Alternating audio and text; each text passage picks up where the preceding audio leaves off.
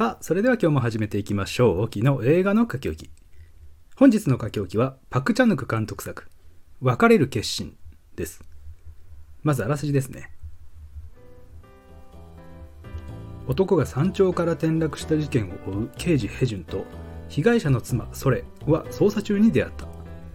取り調べが進む中でお互いの視線は交差しそれぞれの胸に言葉にならない感情が湧き上がってくるいつしかヘジュンはソレに惹かれ彼女もまたヘジュンに特別な思いを抱き始めやがて捜査の糸口が見つかり事件は解決したかに思えた。しかしそれは相手への思いと疑念が渦巻く愛の迷路への入り口だった。という物語。出演キャストにはパク・ヘイルタン・ウェイイ・ジョンヒョンコ・ギョンピョパク・ヨンウキム・シニョンほかとなっております。えー、日曜のレイトショーで見てきましたがまあ、かなり遅めのレイトショーだったせいもあるかと思いますが、なんと久しぶりの貸し切り鑑賞で、もうど真ん中の席で、あの、とてつもなくリラックスして見ることができました。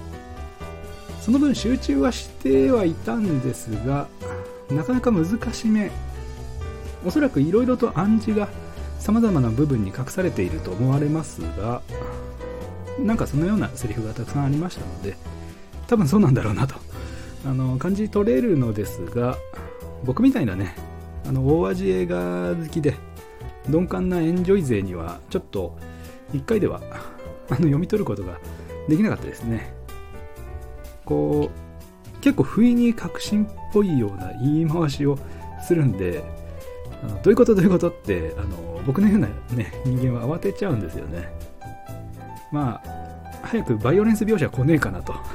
そういう邪念が常にあったっていうのはあの認めますけど。もただ映像は非常に凝ってましたので見てるとなんか混乱してくるみたいなのも純粋に楽しかったですしストーリーも読めない。この2人がどんな結末を迎えるのか見届けなきゃいけなくなるような気持ちにさせる映画でした。先ほどのバイオレンスから言いますとパク・チャヌクといえばオールドボーイ。お嬢さん。が代表作としてありますけどもやっぱり強烈な暴力と あの性描写のイメージが強い監督ですよね。その後の韓国映画の質への基礎と主流を作った監督の一人オールドボーイなんかねもう最高の映画ですから嫌いな映画ファンはね一人もいないとあの断言までできますがそんな R 指定ドンと来いというパク・チャヌク監督ですけど今回はそういった描写が直接的にはほとんどなかったのが本当に驚きでしたね。ちょっとそういう要素を欲しがっていたそう。まあ僕もそうですが あの映画館の座席にね縛られながら視覚的にきつめの映像を網膜に映したいという人たちにはまあ物足りないとパッと見ではそう思える内容だったんですが少しその熱を冷ましてみますとこれ表面に出てないだけで結構どぎついことをねやってるぞと。R 指定ついてないけど大丈夫ですかと。PG ぐらいでもいいかなと。で心配になるやり取りを心の中でねしてると思うんですよ。ちょっとワードに気をつけながら話していきますがこう2人のね視線が重なって、まあ、行動も重なって思考も重なっていく。並々ならぬ運命めいた結果まで重なっていってもはやこれも人として限りなく疑似的にあの工作するあの限界値と あの言えるのではないかなと。ちょっと言葉があの不適格だったら申し訳ないですがやがて相手以外の物体は全て不純物かのように邪魔になっていくわけですけども倫理観だったり責任感でどうにかして衝動を押さえつけている。僕はどうしても男なので手順目線で物語を追ってしまうんですが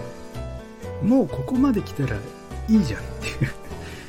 ちょっとくらい追い足してもいいじゃないかと。芸能人だったらねみんなとっくに行動に移してるでと思ってしまうんですが良くも悪くもある意味病んでいると言ってもいいほどのいびつな正義感と寛容さが彼にはあるんですね。そういった大きな歪みを違った形で相手も有していて相手の歪みが自分の歪みにこれ以上ないほどハマりすぎてしまう。まさに引力を感じずにはいられないけども引き合いすぎて衝突してしまえば簡単にお互いが破壊されてしまう。またそこに謎が解明していくにつれて迷いや気持ちの揺らぎが生まれていったことで一定の距離感を保つことが難しくなってタイトルにもあるように別れる決心をつけなければならなくなったのかと。これ女性目線だとどうなんですかね?それの行動心理とか共感ができるのかどうかちょっと興味がありますけどもまああえてそれの気持ちって明確に見えないようにしてると思うんですよね。パク・チャヌクのいい意味での不器用さみたいなのも垣間見えるような。分かるんだけど分からんみたいな。あの心の不明瞭さが投影されていたように思います。それであの2人の描写自体も良かったですよね。食事を終えた後の片付けの息の合い方とか。奥さんはヘジュンのポケットに何がどこに入ってるかっていうのを把握してないけど